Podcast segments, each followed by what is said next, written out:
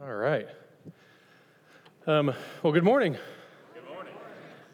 It's good to see all of you here this morning. We um, we've got some fun stuff to look at and talk about today, and uh, you guys got to hear the kids um, singing and, and leading us to sing as well. Um, the first service they didn't get to do that, so instead we had a moment um, where we had tried to time it and uh, and and to have the kids all come marching in the side of the room and, and around the whole room, and uh, which which went great, except that you don't you don't measure how long it's going to take to get 200 and something kids through the room. Uh, but it, it certainly served its point as everyone was out there looking like their eyes getting bigger and bigger as kids just kept kept coming and kept coming and kept coming. This is a this is a real thing here, um, and. Uh, so it, it's, it's really amazing to get to be involved um, in a church where clearly part of what God has assigned us with part of what he has tasked us with is raising up a new generation of Christian leaders and ministers in the kingdom. However, we are not going to be talking about the book of John this morning. Um, there are other books in the Bible you may have forgotten. Um, that's right, not the book of John today. Um, we're going to be looking in the in the gospel according to Luke instead of the gospel according to John, and um, and so that should be a, a, little bit of a refresher for you um, to read some of these others as well. And I think um, to start off, we're going we're gonna talk a little bit about the, the Vacation Bible School week. And Aaron, you, there you are. How could I not spot you with that bow tie, man? By the way, I referenced the bow tie the first service, but I did not reference that it is a Flintstones bow tie, which you can't see unless you're up close. So, um, so I'm going to ask. I'm going to ask um, Aaron some really hard charging, tough uh, questions in an interview here. And the first one, which everyone is wondering about, is um, is why there's only one A in Aaron. Yeah. That's what's really been bugging everybody so Yeah. far. So Okay, there's only uh, one A and Aaron there. Um, I'm Armenian, and so my family um, in Armenian they spell Aaron with one A. It's not pronounced Aaron, but we'll go with it. Okay, how's it pronounced? Oh no! I knew that was going to be the question. Don't- yeah, don't- It's Aaron. Aaron. Yeah. Okay. But Aaron. call me Aaron, please. Never again. Um, okay, so our focus specifically welcoming and welcoming kids um, this weekend uh, is kind of the, the kind of the focus, the emphasis. So how did we welcome kids this weekend? Um, we did it in a variety of ways, um, but one of the main things that we do that's I think different than uh, most vacation Bible schools is many times children when they come into a place, um, a church or a vacation Bible school setting, all they see is women helpers, um, and so we were really intentional about getting godly men to to be in classrooms, in groups um, with the kids to help welcome them so that they could see um, godly men serving the kingdom. Um, and that's one way that we are trying to be real intentional with how we welcome kids. That's really cool. That's a, um, uh, as you all know, one of our real strong emphasis here is that is that we want kids to learn from family. Um, the church does not replace the family in regards to spiritual teaching and training and development. And so we want to come alongside. That's one of the reasons that we hired Aaron when we did, um, and realizing he was such a great choice um, for this. He literally, I did not know that till just now. So this is, this has changed everything now forever. Um, um, uh, so, uh, but that's a, that is a, a big deal and a big part of, of our, how we do things. So that we're going to talk more about that building up um, as we go through this. But so that being said, what are some of the things families are, should be walking away with from this weekend at Okay. Vacation Bible School? Um, so we put together a packet for our families um, about how you can continue the conversation um, from Vacation Bible School with your kids. Um, and if you dropped off your kids this morning, you should have got a packet that said um, Parent VBS Sunday School or Sunday Packet. Um, and inside of it had a should have had a fresh gift card. If you missed out on that, um, make sure you go back for it, right? Um, but but it should have had a fresh gift card. It should have had a um, letter to you guys talking about what your kids learned at VBS, um, and then it has two different. Um, play calls in there that you can set up a time with your kids to talk about and continue the conversation and lead the conversation about Vacation Bible School. That's cool. Um, so make sure parents and grandparents get your hands on those if you don't have them, and um, that's that's a big part of why our kids come back from children's ministry um, activities every Sunday morning, typically with things in their hands. It's part of why you get a, um, a newsletter every week um, about what the kids are going to be learning, so that you can you can be engaged in that conversation. Again, um, the church does not replace the parents. Um, it's, it's, you have to lead in regards to that, and we want to come alongside however possible. So, what was a highlight for you this weekend? What was a highlight moment for you? Um, I think I think I, shared the first service that there was a child that was three years old um, that was having a hard time transitioning. He was in a new place, new group. Um, yeah, most of the teachers in here are going and said, "What, what, what am I?" Yeah, um, but but he took off running and he was having a hard time, and I just caught up with him. Um, and he turned around and I, and I picked him up and he struggled a little bit. Um, and then he just embraced me and he was like, I miss mommy, you know? And, I was, and so I just sat there with him and I said, I know, I know. And um, we, we went back to class.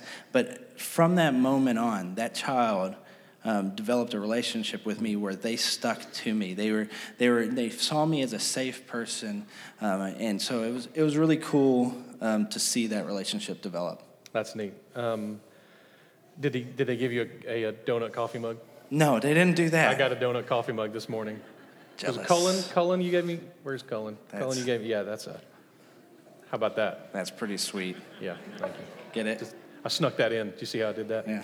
Um, okay, so um, lots of kids, lots of opportunities. Obviously, here we talk about that all the time. Um, what, uh, what's, the, what's the call? What's, the, what's your vision for that? What do you see with this? I guess I should say this. Aaron is our children's minister uh, here now. So, just to clarify for those of you who missed that announcement sometime in the last few weeks, but um, he, um, he works he works under Rebecca, yeah, um, which has got to be a challenge, right? I mean, how Anyway, so go for it. Um, I think I think for me, um, just knowing that there is a call in all of our lives to um, pour into and invest into the next generation. Um, I think we all have a role to play in children's lives, um, whether it be in our own home as the primary faith shaper, as the parent, or whether it be um, in the church setting as a shepherd or someone that is um, investing highly into children. You're yeah. talking about um, not using the word volunteer this morning. Right. Um, and, and really, I, I kind of see our workers as shepherds. Um, we don't do childcare, we don't um, babysit. We want to be intentionally investing and pointing children towards Christ. Amen. And I think we all have a role in that. Good. Thank you, sir. Appreciate it. All righty. Thank you. Yeah. Um, so, uh, one of the things that Aaron was, uh, it's, it's perfect because we were calling him Aaron, which you couldn't really do because he doesn't have the two A's, and so now this is even better. So, um, uh, but um, this morning in the, in the first service, one of the things I, I, I was sharing in the midst of that was um, I'm, I'm, I've realized over the last couple of weeks I've become uncomfortable with the thought of us talking about volunteering here. Um, for those who are members, to volunteer here doesn't really make a lot of sense. That's like me babysitting my own kids.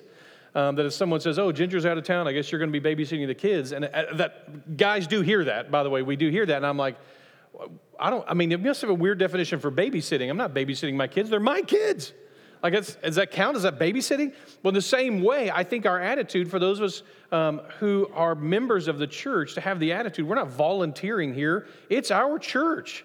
Um, it's, you're not vol- to be like volunteering in your own home. You don't volunteer in your own home. This is our church, and so we don't volunteer here um, as, as it, even, even the thought of volunteering in our community feels a little silly to me, to be honest. Um, uh, that, but, but I mean, that makes more sense than a place that's supposed to be so similar to like a home, like church is supposed to be. So um, that, that's important. And I think we are called very much so. And clearly, God has given us the opportunity um, to help raise up a new generation of Christian leaders and ministers that we that we pray for them, that we train them, that we engage with them, that we disciple them.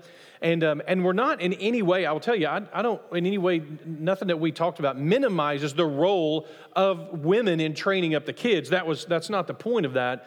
It is that if, if you're like me and you grew up in, in a church that even had vacation Bible school, part of why we do it on the weekend is so more men can be engaged because we don't want to accidentally create the impression for children, as is very often, it may have been true in the church you grew up in, that church is for women. Um, and that's, that's, that's a mistake. That's a, that's, that's, that's, a wrong way to teach. And so um, that, that's just to have that mindset. And many churches, by the way, many churches and many whole denominations um, in mainstream Christianity, mainline Christianity, are, they're collapsing. Um, everything is falling apart. Only very few churches in America are still growing and even maintaining percentages. And um, And so that, that, that's a, the, the, part of the problem is we saw 20 years ago, the first hints of this problem was when you started having 10%, 20%, 30%, 40% gaps between how many men and how many women were in churches. Um, and so it, it, was, it was such that for a while, um, there were some speakers who actually would say, um, if, if your average attendance on Sunday morning is equal men and women, I'll come speak for free um, versus their large fees, that kind of stuff. And, um, and very few churches could even invite them to do that because it, was so rare. And so I, I really love when our kids, of course, it is vital that the, that the women of our church, the godly women of our church, lead and engage and serve. And it is also vital that the men of our church do that. Um, and, and as you know, there's something extra significant, I feel like, in the mind of a child when they see a dad up here doing hand signs. Like that says something a little differently. It's like we, we get that moms do that kind of thing. They're willing to look foolish for the cause of Christ or to serve us. But, but dads have a hard time with that. And so, kids, when they see us sacrificing what they know is hard for us to sacrifice, that's when they know this is real. And so, I really want to encourage you. And, and on that line, um, this passage, so obviously, what we teach through year after year when we talk about ministry with kids is Deuteronomy 6. We'll do that again soon.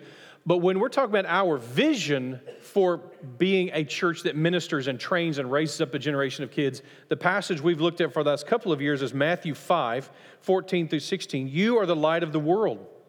A city set on a hill cannot be hidden, nor do people light a lamp and put it under a basket. They put it on a stand, and it gives light to the whole house.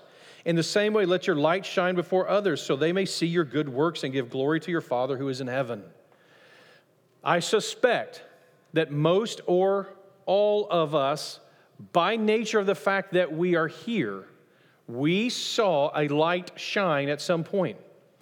And just according to the odds, usually that is someone when we are children, we see an adult whose light shines. It is a teacher, it's a coach, it's a parent, hopefully, um, it's a Sunday school teacher, it's whatever that is, is someone who we look at and they shine out and we are drawn to that light. Um, and that's an important thing that we do. That's why we do it the way we do it. It's why we work with our children, because they're our children who we shepherd. Um, and that's what we want to be doing. So uh, I would strongly encourage you if you're, if you're still not involved, um, if you're a member, if you're still not involved in some way in ministering and raising up and training children as well, I would love to challenge you to do that. Um, that also became our theme for the elementary school building that we're building right up this hill. And so, though we'll talk about this in a few weeks at some point, just as a reminder, if you've gotten already, if you've been one of the, I don't know, 300 something families who have um, uh, invested in that opportunity as well to create a welcome place for our elementary school kids. I mean, many of you showed up this morning and you're dropping off an elementary school kid in a room that's got 20 other kids in the room. And you're going like, wow, there's, that's kind of a lot of kids to leave my kid in the room with these, these two adults or three adults or whatever. Well, that's part of what we're trying to accomplish is to, is to create a facility designed for them. And so um, we'd love for you to be, if you're not part of that, we'd love for you to be a part of investing in that as well. Um, but the, the main thing that we need to be investing is us and the ministry that we bring to them. This is us. We are the city on a hill. And many of you, whatever it was, and you know what it was. I mean, I remember distinctly one of the first times was, was for me at least, it was when my dad handed me his tithe check and said, Hey, put this in the offering plate. I've got a meeting and I'm not going to be there this morning. And, um, and I knew that what my dad gave money to, he meant. I knew he wasn't playing around when he gave money to stuff. I grew up in a pretty tight family. We you go get a candy bar and we'd all split it on a trip. Um, we never stopped and ate at McDonald's and things like that on a trip. We stopped at the roadside parks and ate cheese that had gotten wet in the cooler. You know what I'm talking about? You've been there, right? And so uh, that, that was, and so when I saw when I saw multiple zeros at the end of a check that my dad had written to the church, I knew, oh wow, he he means this. That was a light for me to see. Okay, this this this man doesn't just give money to stuff.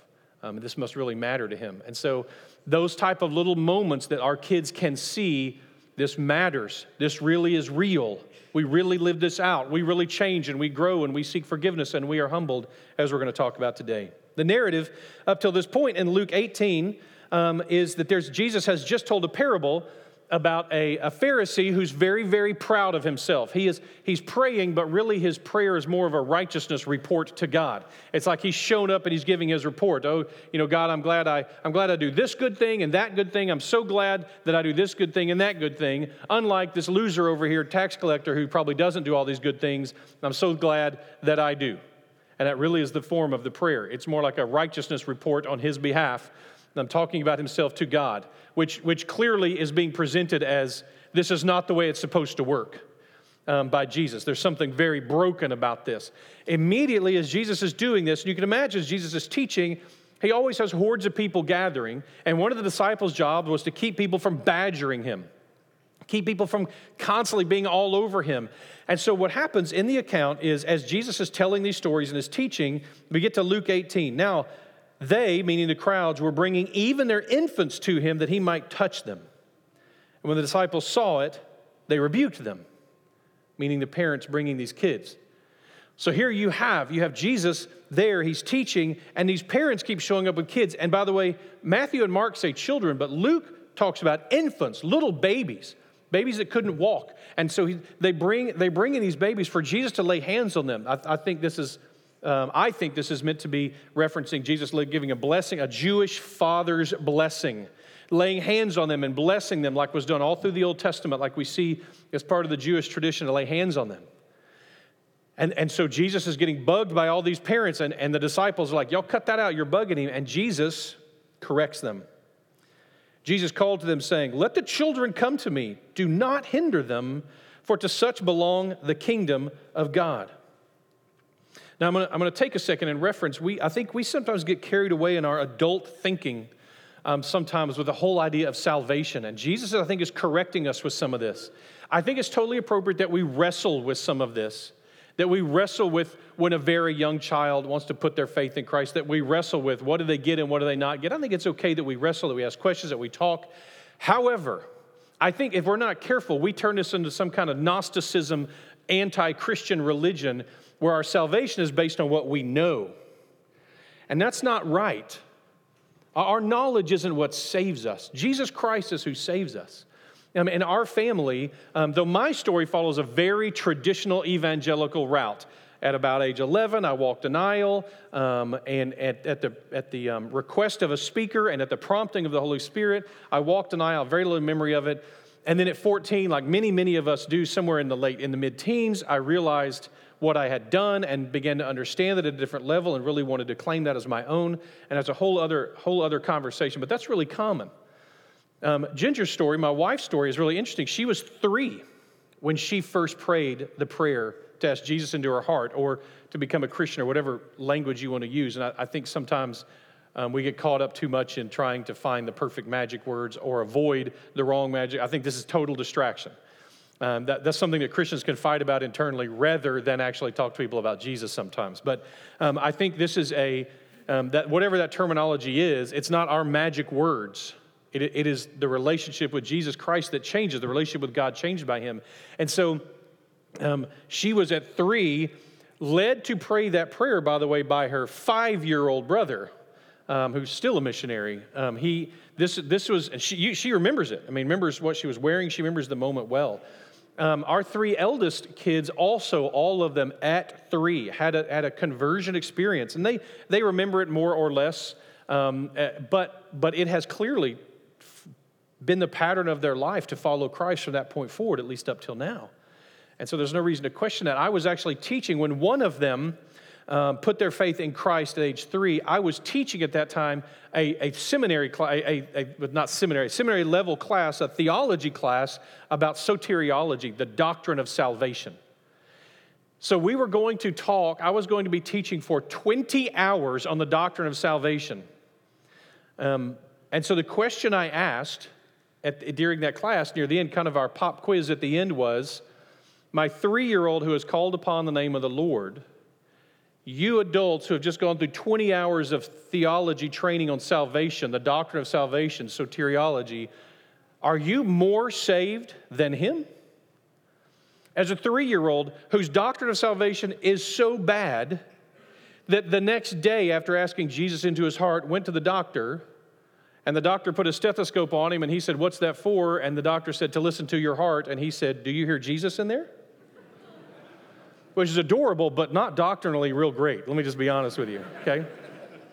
And so that, that idea of does that does it make him? No, that's not how this works. It is not our knowledge that saves us. It's good for us to have knowledge. You know I believe that. We love the Lord to God with all our mind. I'm not, I'm not making any proclamation toward ignorant faith. That's unbiblical but to understand that calling upon the name of the Lord is what saves us. And we're going to see that lived out here. So Jesus, why? Why should why would he why shouldn't they forbid it? Is it just because Jesus liked kids? I, I, think he does, but I don't think that's what this is about. Um, Jesus had lots of younger brothers and sisters, so he would have understood little kids and gotten that. I think that's awesome.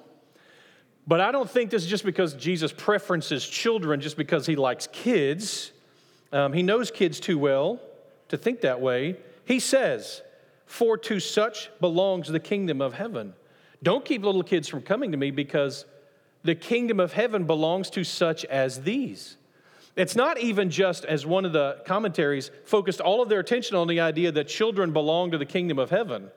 Well, that, that's a total other conversation whether that's true or not, but that's not what this says. This is talking about for to such belong. The kingdom of heaven belongs to them. Now, it's not that Jesus is clearly not saying the kingdom of heaven belongs to children. He's saying, such as children. So, what is that? In fact, he, he goes on to say this Truly I say to you, Luke 18, 17, truly I say to you, whoever does not receive the kingdom of God like a child shall not enter it. So there's something about children that we have to model, that we have to mimic, that we have to make true in us as we accept the kingdom of heaven, as we accept coming into the kingdom of heaven. And so, what is that? What is that trait, or what are those traits that we need to be looking at? And, we've got to be careful that we don't make some mistakes. Um, let, us look in the Psalms, for example, in Psalm 131, 1 and 2, the psalmist writes, O Lord, my heart is not lifted up. My eyes are not raised too high. I do not occupy myself with things too great and too marvelous for me, but I have calmed and quieted my soul. Like a weaned child with its mother, like a weaned child is my soul within me. In this, in this really beautiful psalm, the psalmist is saying, I'm, I'm like a child with you in that my eyes aren't lifted too high. My mind is not focused too high. In other words, I'm not being too proud here. I'm, I'm like a child instead. I'm at peace without all of this. We have to be careful in this. There's a, there's a, we have to be careful not to apply some virtue to children that makes them more presentable to God. That would not be what Jesus, I think, is talking about. There's just some character trait that little children, that infants have, that we need to have.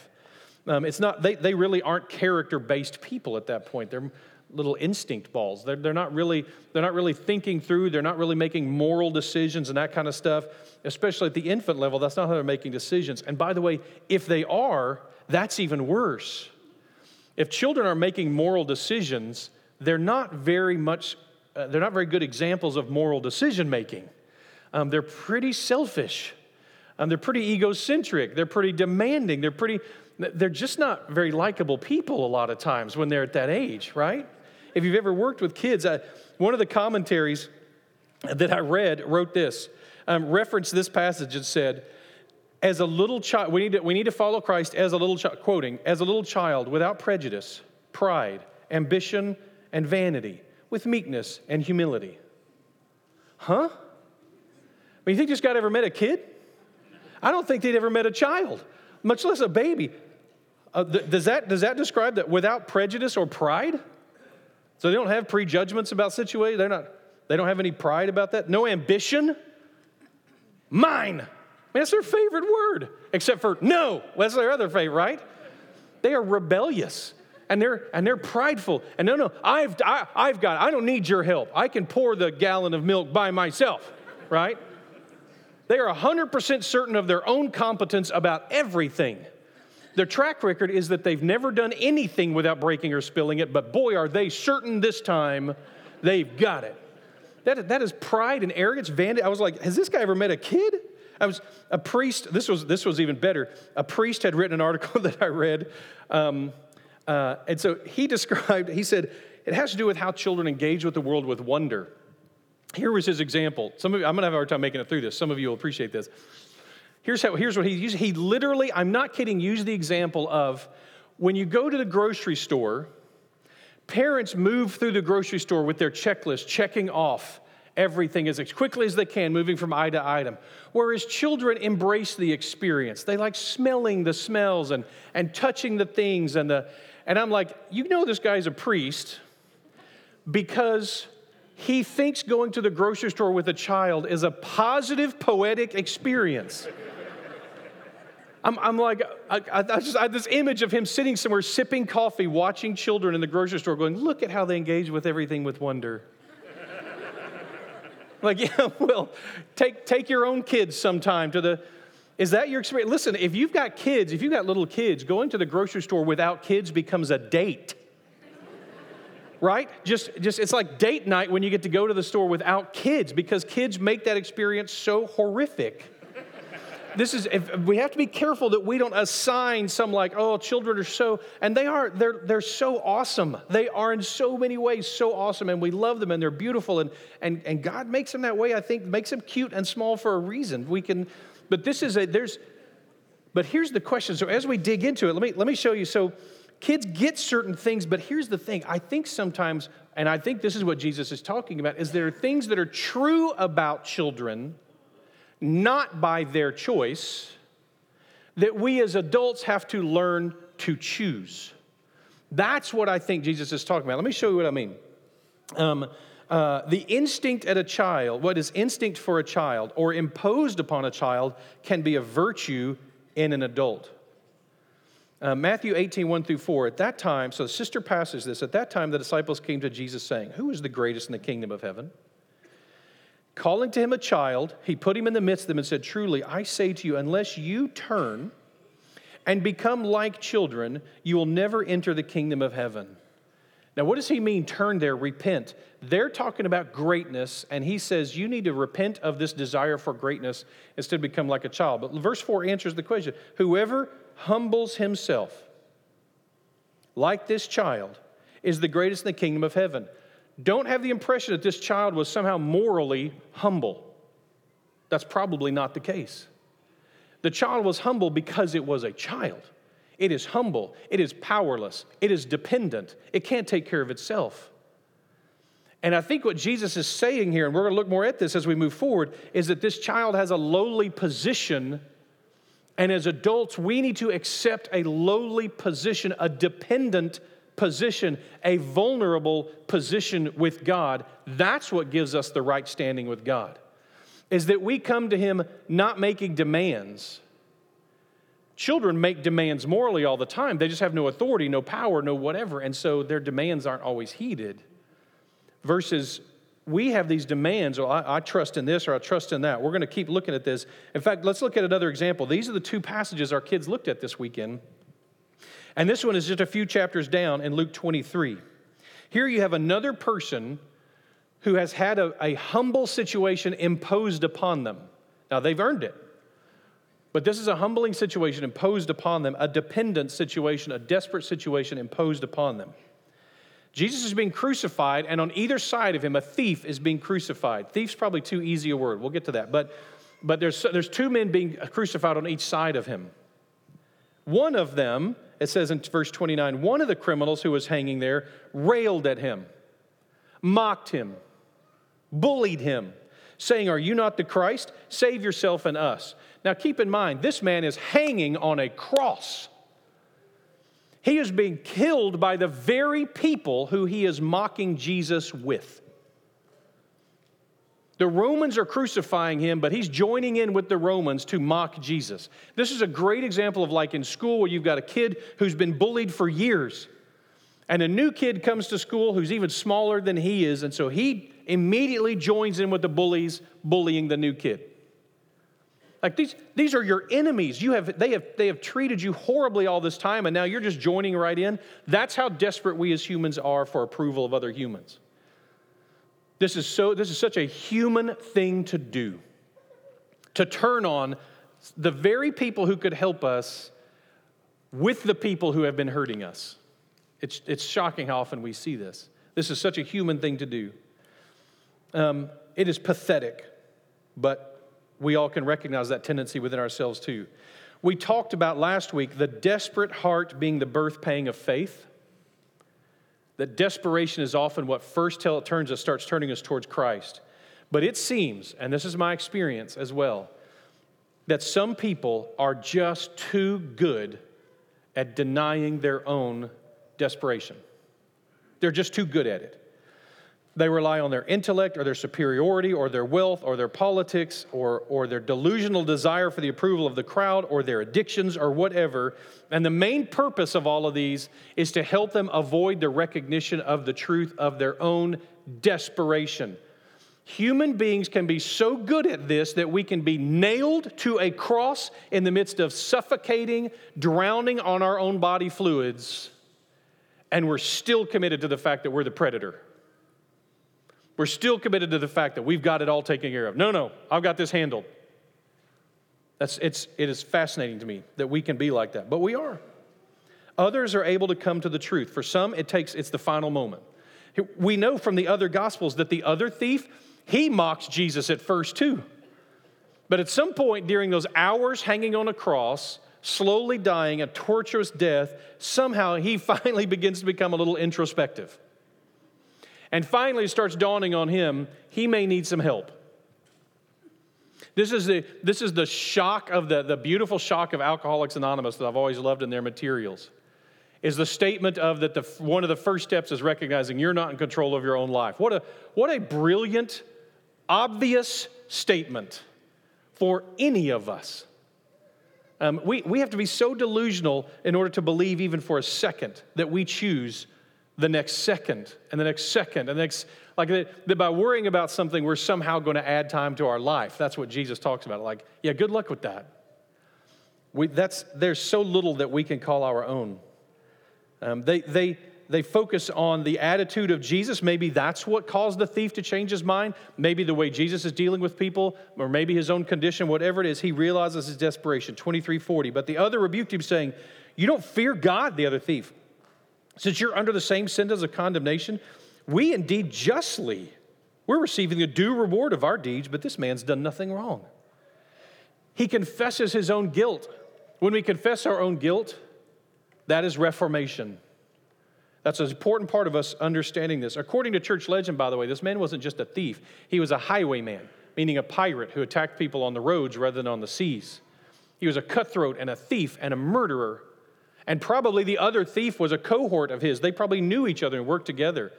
According to some of the real kind of deep church legend, he had actually met Jesus before when Jesus was an infant, when he had tried to, um, to rob Mary and Joseph and baby Jesus at one point. Now, that's, that's legend. There's no reason to think that's necessarily accurate, but it's an intriguing thought. He says, he then turns to Jesus Jesus, remember me when you come into your kingdom. And Jesus said to him, Truly I say to you, today you will be with me in paradise. That's a beautiful picture.